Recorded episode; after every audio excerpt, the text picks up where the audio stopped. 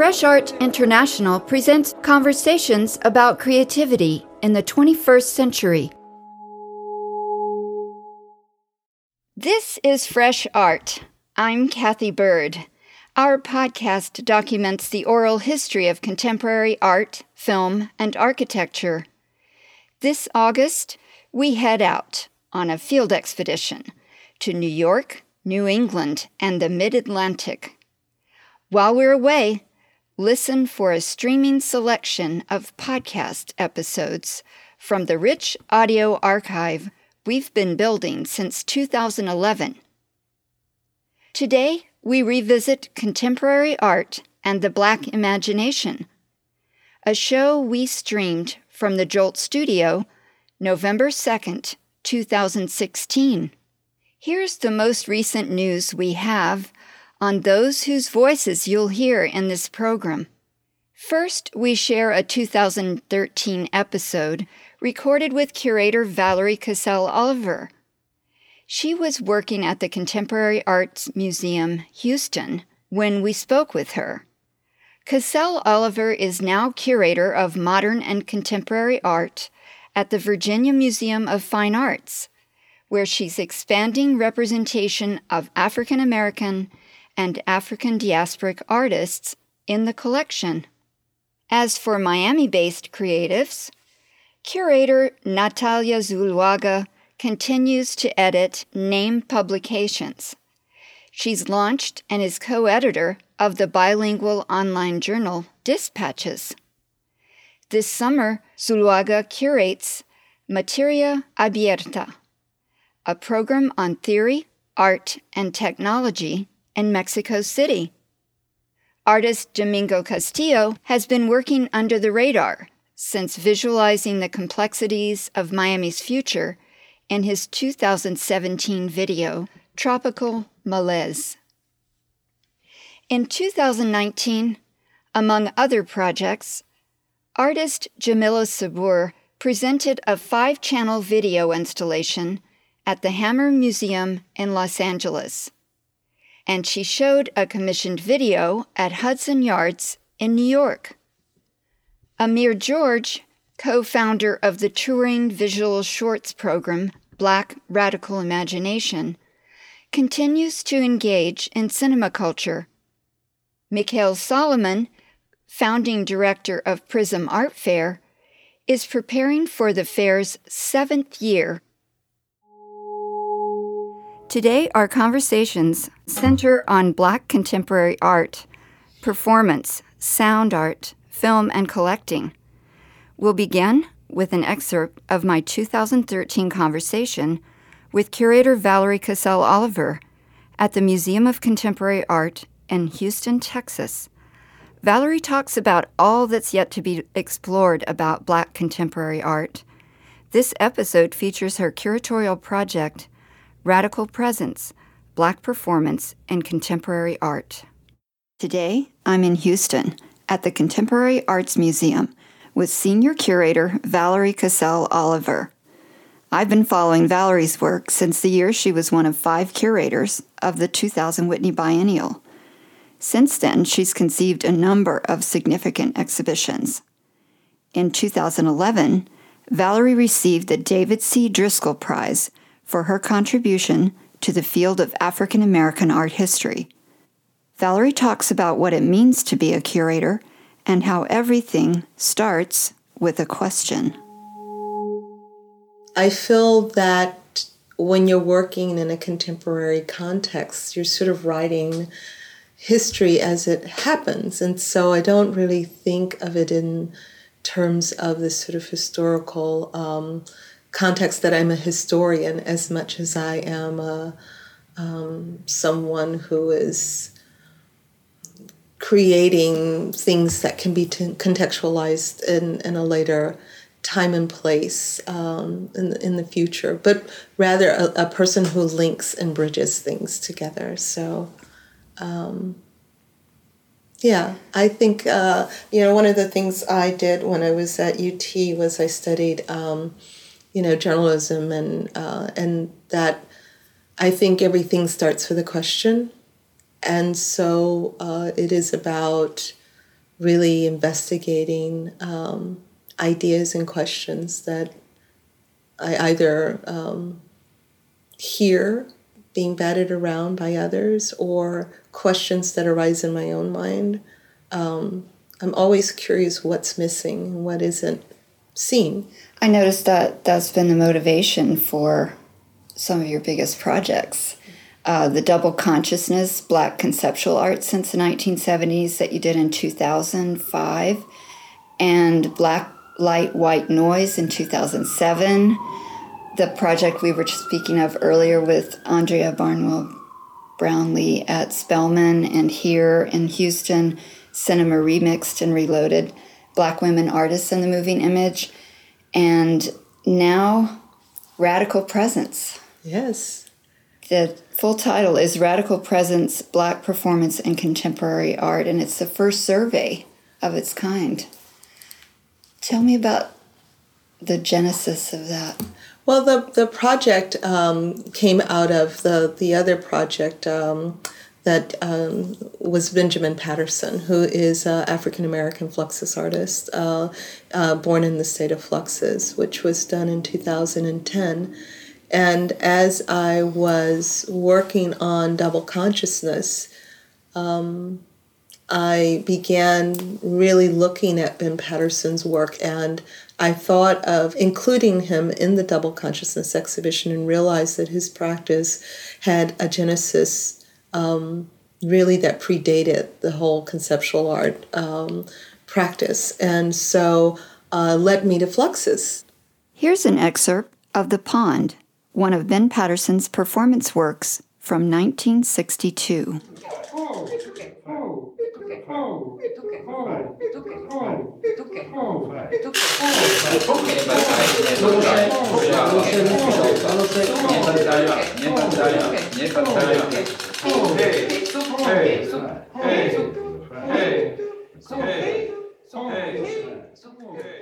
Fluxus, an international network of artists, composers, and designers, blended different artistic media and disciplines in the 1960s. Fluxus continues to influence contemporary performance art. Valerie explains just how much. In working with Fluxus, which sort of blends these various disciplines together, um, Patterson emerging out of a sort of classical music field, people coming out of literature and theater and uh, the visual arts, it was uh, what became to me a sort of foundation for the way contemporary artists work. Everything that they tackled really became the forebearers of what we hold high today um, video art performance work and i mean so um, i really look at that as a sort of foundational moment for contemporary practice and um, in working on that of course i met a lot of younger artists who were really influenced by Fluxus and were really influenced by Ben Patterson, but knew nothing about him. Mm-hmm. Um, and so it really uh, made mounting that retrospective all the more essential to lay a sort of foundation and uh, create a sort of place where the genealogy of contemporary practice, especially by artists of color, could point back and say, I can trace my my uh, artistic legacy and lineage to this person. So that sort of then uh, brought to the fore um, conversations about who are other progenitors of certain practices, and particularly in performance work. Valerie talks about three generations of Black performance artists. I have a particular bias to someone like Ben Patterson, who was a radical presence amidst a very radical practice. And so I really do sort of celebrate his practice as, you know, as really being um, the cornerstone to a large degree. And I think certainly there are people who will celebrate Adrian Piper, who is a tremendous talent, and uh, David Hammons as sort mm-hmm. of being uh, definitely up there, but then there are also people like Senga Nengudi and Maren Hassinger and Papa Kolo and Ulysses Jenkins. And they're all equally important and you know and essential. And then you know each generation i think brings to the fore something quite extraordinary for their time. You've staged throughout the exhibition these performances with the participants. Yes. We've made space within the physical exhibition to to somehow bridge object with action so that people can really see because the exhibition is varied. I mean, there are the relics of performances or what people would call props, I guess, in a, in a theater setting. There are the um, structures and installations that people have performed with. There are the objects that have been created through performance, documentation, and uh, items such as you know the body prints which you know things and so there's just this really wide swath of how one can talk about it within a visual context. And uh, i thought while it was certainly ambitious uh, it i don't think you can truly divorce the energy and the action from the object. I just think it's really one of those extraordinary moments that you can go into a space and it's charged and, and precisely because of all of this energy that artists have brought into the space. Here's the sound of the arena, a wrestling match that New York based artist Sean L.C. Leonardo was invited to stage during Radical Presence.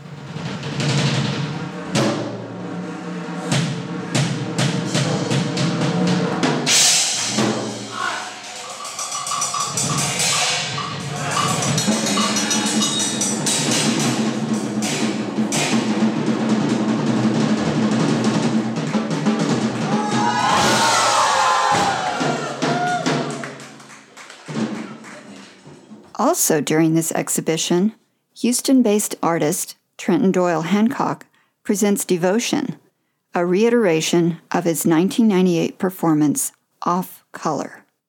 In Devotion, which is a very, very different take, very different tenor about it. Um, it is about what he has consumed in his life from his family um, he's fed, but as he's fed this these bowls of Jello, he's also being taught, and uh, the words that we're speaking are words from a song I love the Lord. It's an old gospel song, and so to speak those words to him is literally feeding him, feeding him spiritually, feeding him physically, uh, and then he then um, responds to that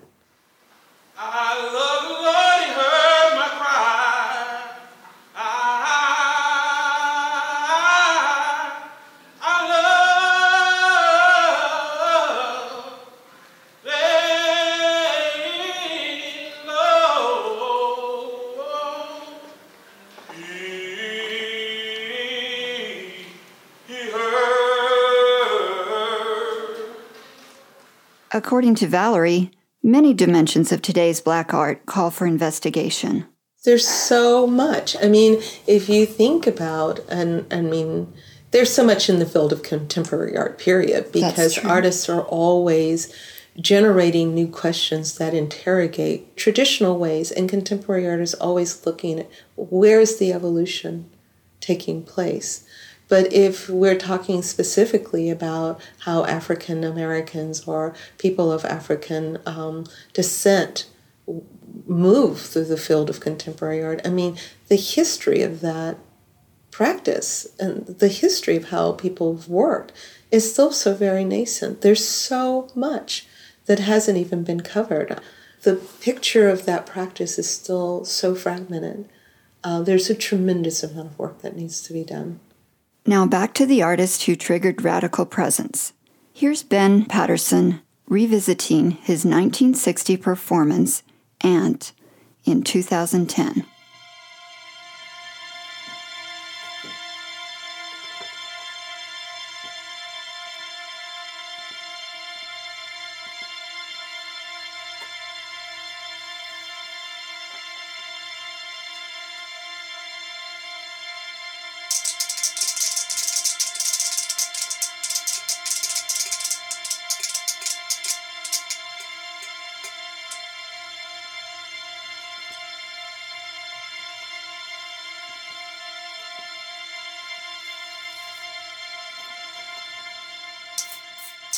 Episode is a great segue to our conversations about Black contemporary art that's coming to Miami this fall. And some of it's already here.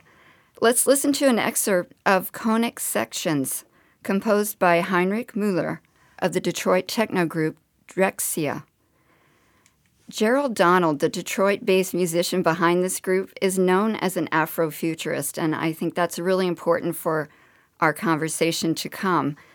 Importantly, though, he prefers not to identify himself with any particular race or ethnicity.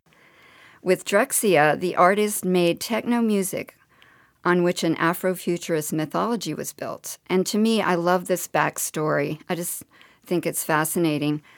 The Drexciyans, an underwater race, are the descendants of the African women thrown overboard in the transatlantic slave trade, and their songs had marine and marine themes and titles.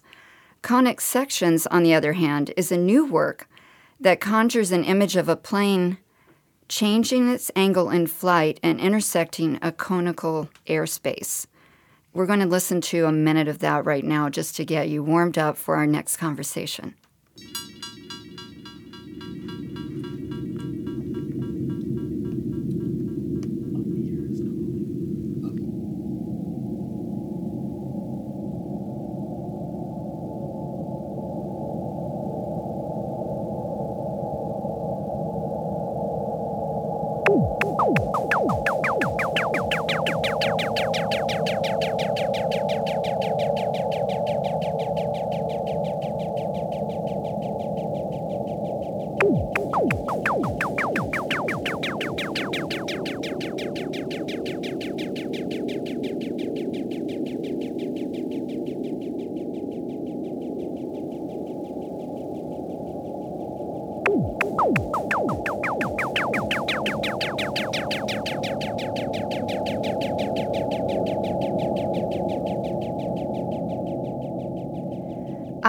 Cathy Byrd. Thanks for tuning in to the Fresh Art International show on joltradio.org in Miami, Florida. This is a contemporary art talk show with global dimensions. That was an excerpt of Conic Sections, produced by Heinrich Müller, formerly of the Detroit techno group Drexciya, for the exhibition titled An Image. This multifaceted exhibition project is being presented at Art Center South Florida and other venues on Miami Beach. Today, we're talking about the black sound art and film presented in this exhibition. I've invited curators Natalia Zuluaga and Domingo Castillo and filmmakers Amir George and Jamilah Sabur to join me in the studio.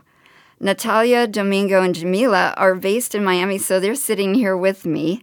And Amir is headed to Miami later this week to host a special screening. He is calling in from Northampton, Massachusetts. Natalia and Domingo, I want to start with you. You're the curators of this show. Thanks for being here. Thank you. Thank you for having us. Well, I'll give you a couple of facts about these two. Natalia Zuluaga has worked in the Miami art scene as a manager of exhibitions and publishing with the Cisneros Fontanals Art Foundation, and she was recently named Artistic Director of Art Center South Florida. Congratulations. Thank you. Domingo, I've known since I moved here almost. He's a Miami based artist and one of three founders of a gallery that has changed its name frequently since I've known them. It's currently known as Noguchi Breton. You've been in conversation with the ideas behind this exhibition for a while now. Yes, it's kind of an ongoing topic. I'm interested to know because we were just listening to Valerie Cassell Oliver, and she mentioned how all exhibitions start with questions. What questions sparked this idea for an image? I think more than a question, it was how to find a public moment for a series of ideas that Domingo and I had been talking about for such a long time. So that there was only a limited amount of space and a limited amount of time to engage with these ideas of the image, right? Which were big enough to kind of occupy our friendship for several years. And so these particular public moments were opportunities and outings for those ideas to find form and find space and actually find an audience from which to share these conversations with. That makes sense. And when I visited the Art Center to meet you last week and look at the show, you revealed to me how the exhibition and the gallery itself serve as a stage for all these other activities, as you say, that you want to bring to light or bring to ears and eyes. And the conic sections is just, and this Black Radical Imagination film screening that Amir George is bringing to the project are really important to this. Um, I thought it's important for us, since we talked about Afrofuturism, that maybe we define what that means in the context of these works. Sure. Um, so the way that we kind of understood it for our exhibition was that who's making images, who's generating images, that kind of like push into a look far into the future. So then we can actually redirect ourselves towards that in the present. So um, Afrofuturism provides a, an alternate route to the to our current reality. And I think just to give some words that help maybe others that don't know that word, Afrofuturism, it's a creative aesthetic that combines elements of science fiction and historical fiction and fantasy and Afrocentricity. I love that word. Uh, magic realism with non Western cosmologies in order to critique present day dilemmas with uh, of people of color, but also just to revise and interrogate, re-examine uh, historical events and how things are unfolding today. I think that's going to come up uh, in my conversation with you, Jamilah, right, and Amir. Um, why do you think it's important to include representations of the Black imagination, Afrofuturism, uh, in your in your project? Um, we're looking at practitioners. Yeah. I mean, it's just like people that are generating images that are co- that are um, completely aware of the generation of that image and what that has, the power that that has. I think also going back to what Domingo said, I think thinking about alternate routes, like, you know, people, we create images, we have to create alternate visions for our future that replace and recalibrate what our conditions are now. And I feel like, you know, the Afrofuturist Project, much like Black Radical Imagination, does that. It creates platforms of visibility to discuss these things. And I find that really important to address in any stage. Mm-hmm. we did talk when we were together last week about the fact, the visibility of black art, for example, in in the market, in museums, and all that. That that's that is an element of visibility that you're uh, you're addressing, not saying we're going to do black art, but that we want to represent the full spectrum of the image. Yeah, absolutely. I think that in many ways, um, it, these are these are images and references to images. These are traditions that Domingo and I are both actually quite committed to, and so these ideas were ones that we also wanted to share with our public and audience. So yes. I think it's a time to introduce our, our filmmaker that's here in the studio with us today.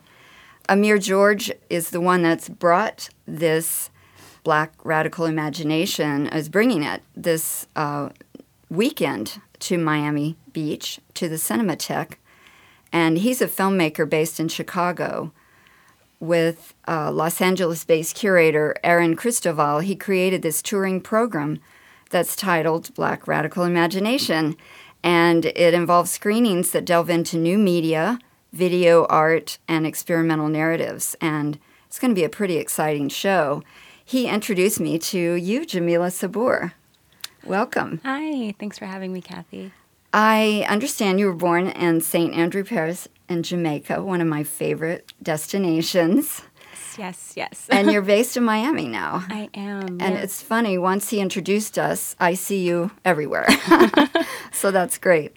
Uh, your work involves performance, video, and installation. Mm-hmm. And for this project, um, I think it's important that Amir selected your work.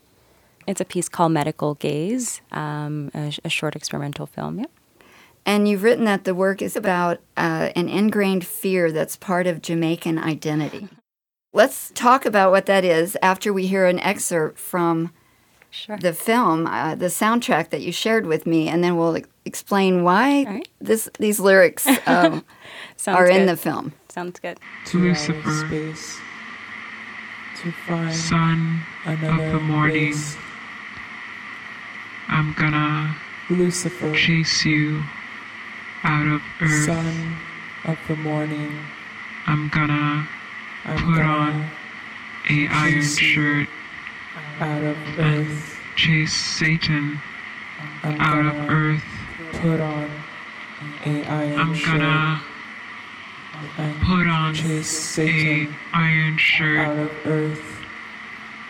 and I'm gonna chase the put devil on a out of iron earth. shirt.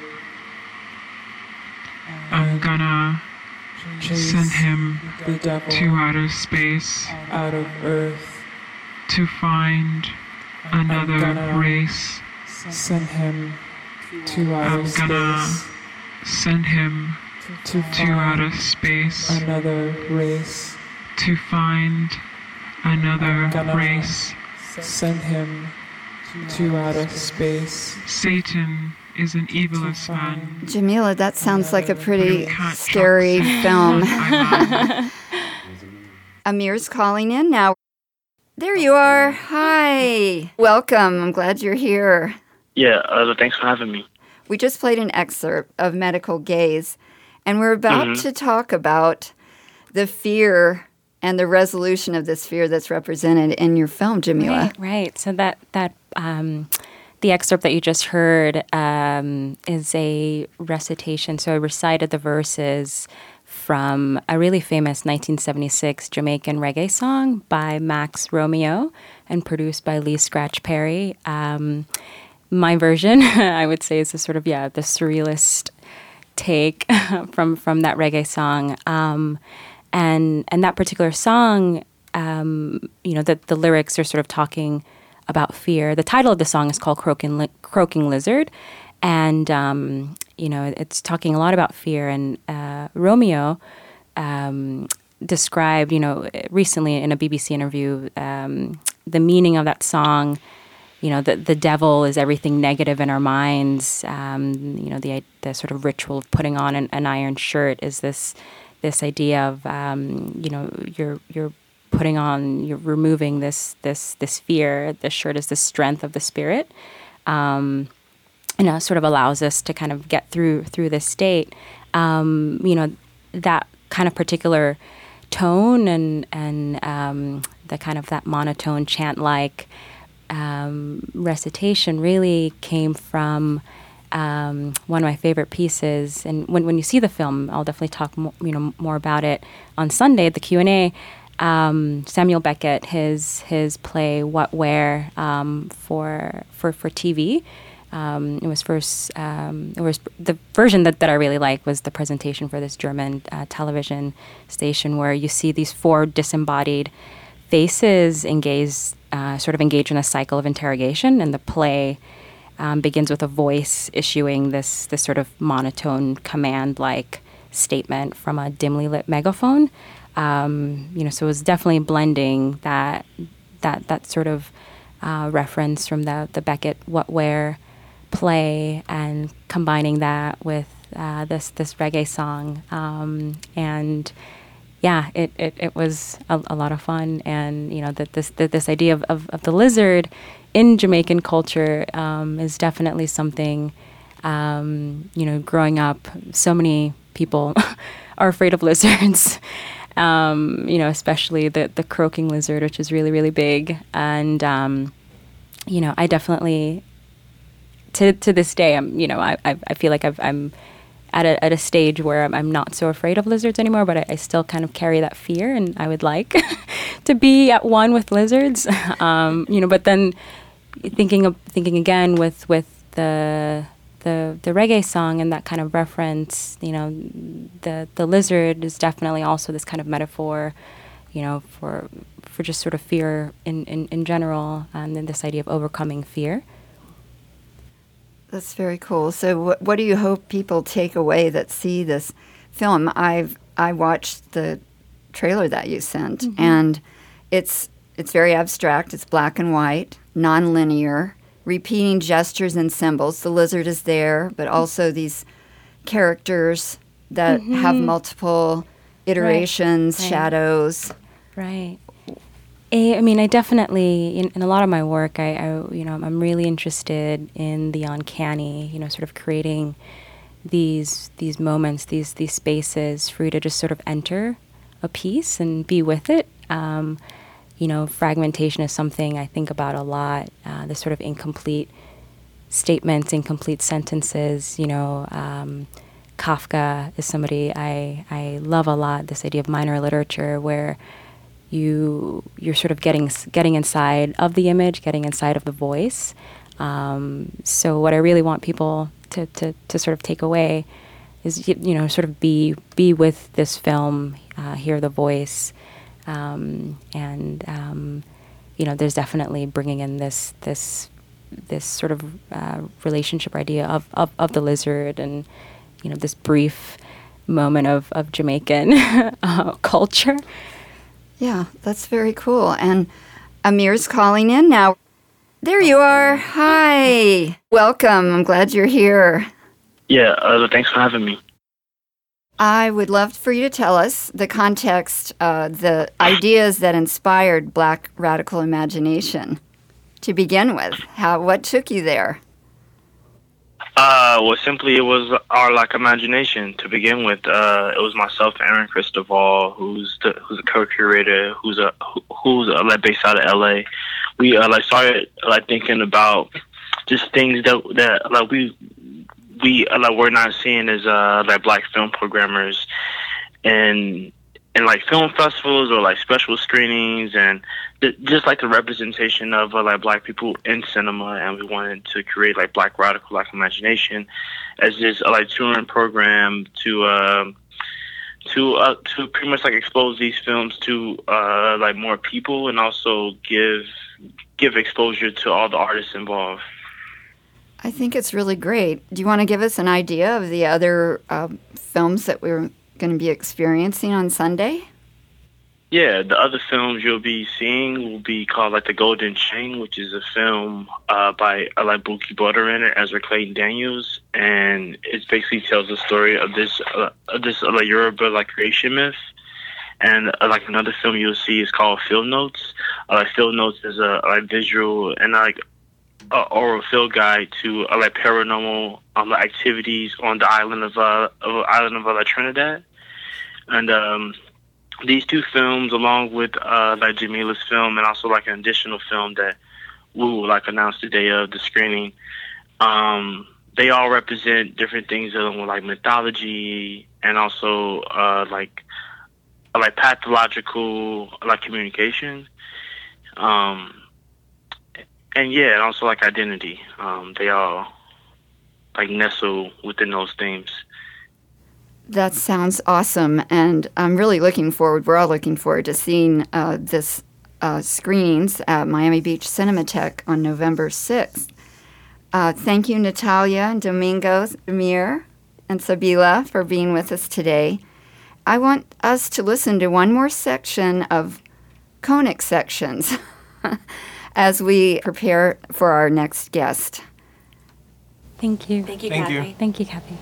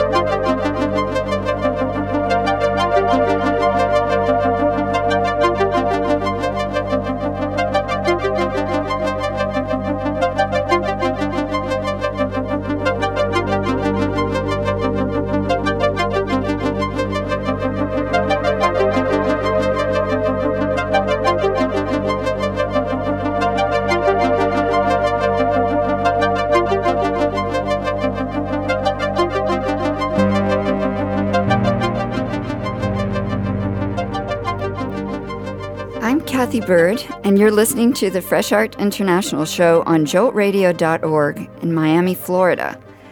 The show features conversations about contemporary art, film, and architecture from around the globe. And today we're talking about black contemporary art. Our next guest is showing the work of black artists during Miami Art Week. I'd say the ideal outcome of the Miami Art Week uh, as a project for the city would be to introduce and reinforce the value of art in the global economy. And the event brings more than 170,000 people to Miami art lovers, collectors, gallerists, artists, and curators to Miami uh, for contemporary art exhibitions, performance events, and art fairs. And Miami Art Week takes place the first week of December every year since 2002. And the biggest fair by far is Art Basel Miami Beach. It's the U.S. version of an art fair that's taken place for decades in Basel, Switzerland. There are more than 25 satellite fairs presented around Miami, and all are vying for our attention. Our next guest, Mikhaile Solomon, aims to draw attention to black art in her fair called the Prizm Art Fair. Mikhaile was born and raised in Miami, Florida. Her parents are from St. Kitts and Nevis. I've been there. It's gorgeous. in the Caribbean. She currently lives in Miami, and she's director and founder of Prizm, an art fair that she founded in 2013. Welcome, Mikhaile. Thank you for having me, Cathy.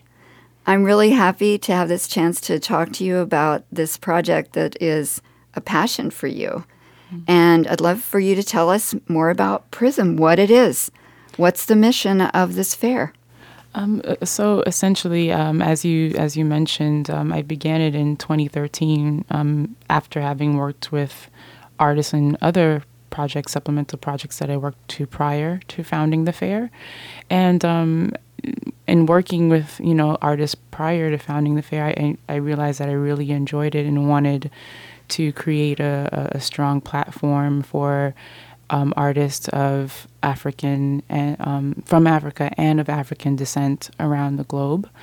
Um, and I just I'd been to several art fairs and, and realized I, I wasn't seeing a strong representation or a larger representation um, of artists in these spaces. So I thought that um, perhaps creating a venue and a platform for it would be a great way to draw more attention to um, uh, creatives that are, are addressing really poignant issues um, that not only uh, affect people um, of African descent, but I think some of the issues that people that the, that the, these creatives are addressing are relevant to anybody. Um, doesn't really matter um, which which cultural space you um, inhabit. Um, so I, I, I, think that um, the programming that we've had thus far has been um, compelling for, for many people, and I'm hoping this year's uh, presentation will be just as important for uh, people who attend.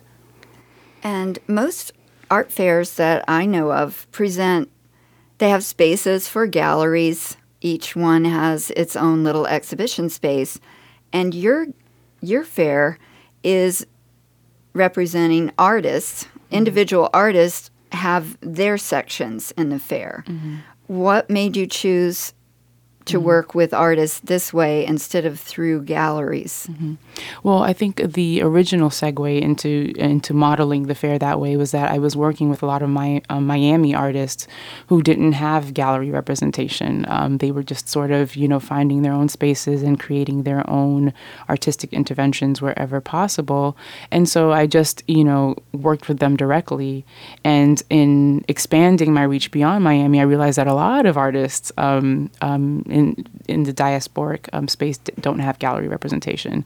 So it just made it a little bit more difficult for them to have a space for visibility on a on a global on a global scale.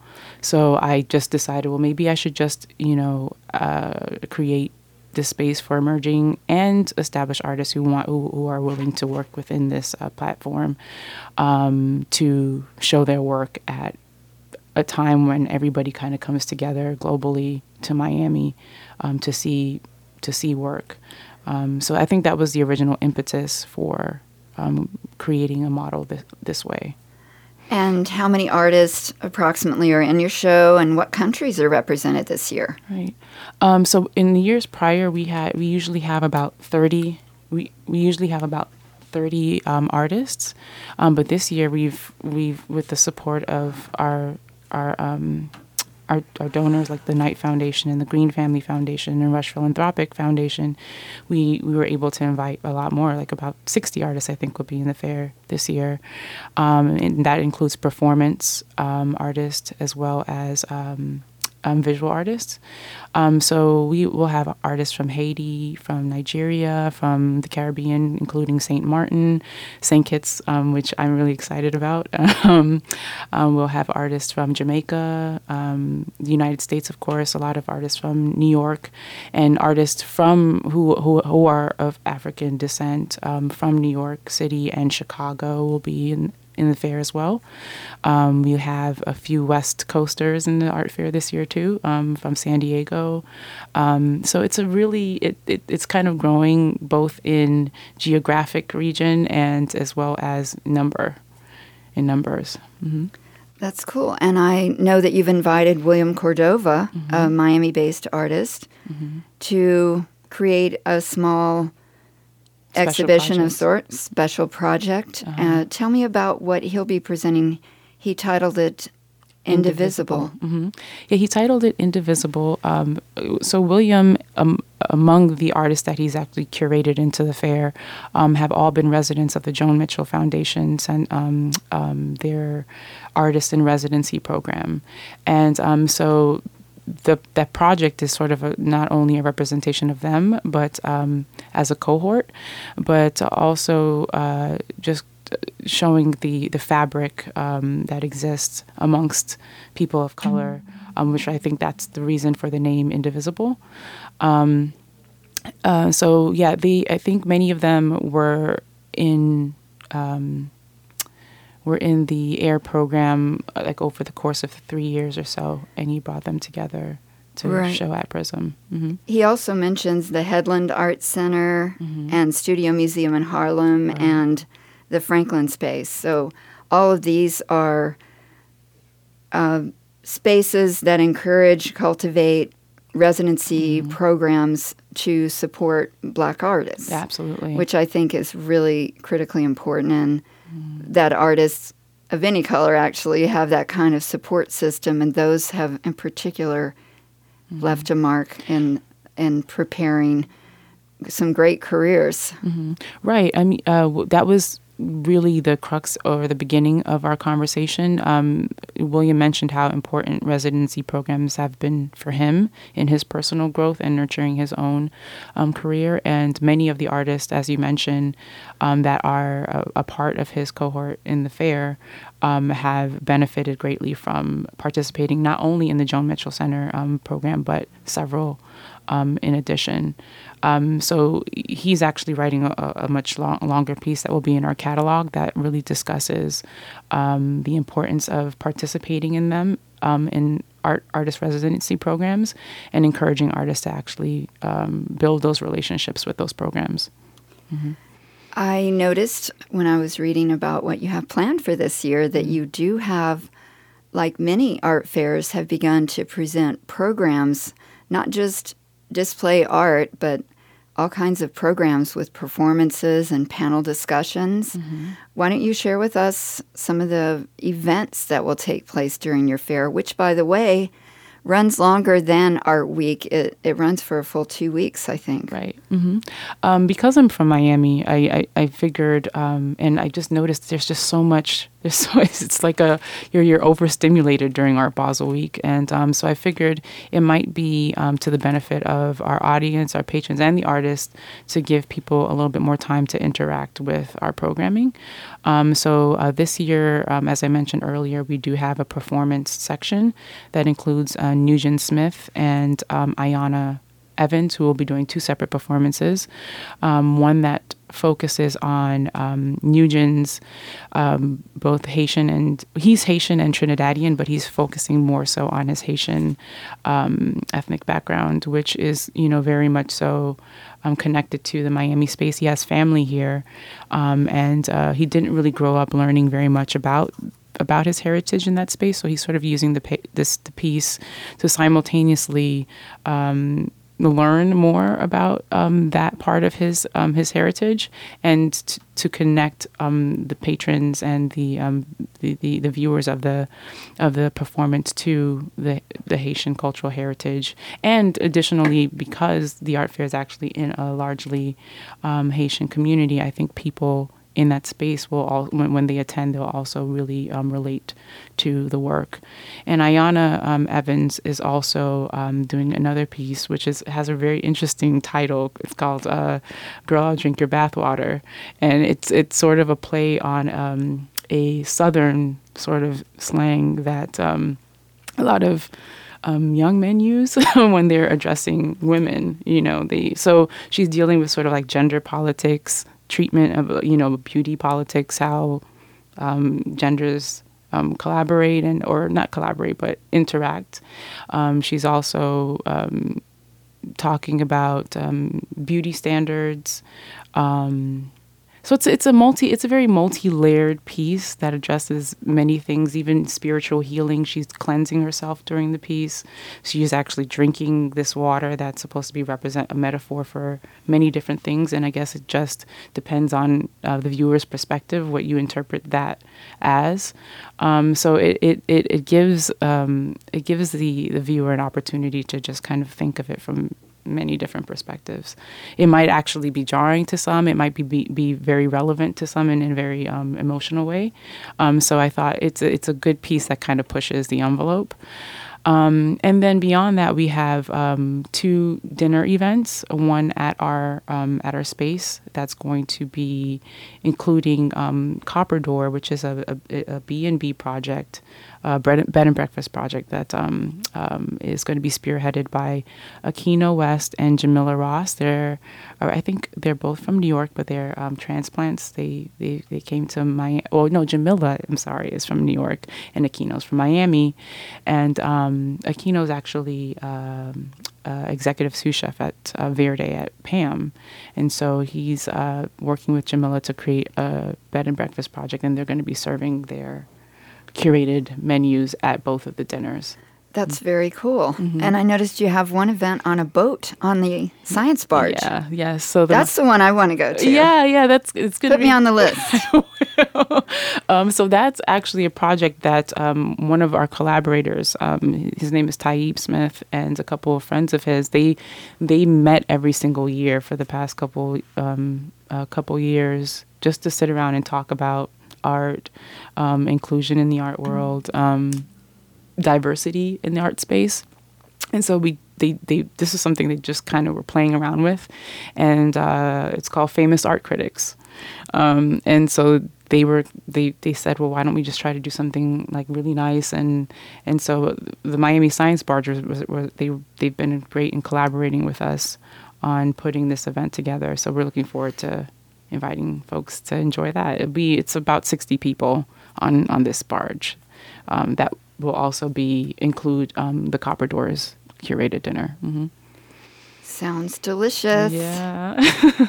I was wondering, uh, you you mentioned the location of the fair. You've that's one one thing you've done every year is present the fair in a different part of the city. And this year, where will we find So Prizm? Prizm will be located in the Little River, like on the cusp of Little River and Little Haiti, right on North Miami Court, which is right off of North Miami Avenue, um, just a cup like one block west of North Miami Avenue. If you North Miami Avenue is sort of the spine of um, of Miami. It's a so it's a very easy boulevard to kind of find everything from. Um, so yeah, it's it, it's going to be in Little River, Little Haiti. Um, um, at 7230 Northwest um, Miami Court. I'm thinking you're going to have a great year. I, I, I, I, I don't want to think. I want to know it's going to be a great year. Well, I, I, what ways do you think that Prizm will transcend the expectations of people who go to art fairs during Miami Art Week this year? I think in, in general, um, at least I, this is this is always my hope. I feel like um, Prizm is a very um, familial space.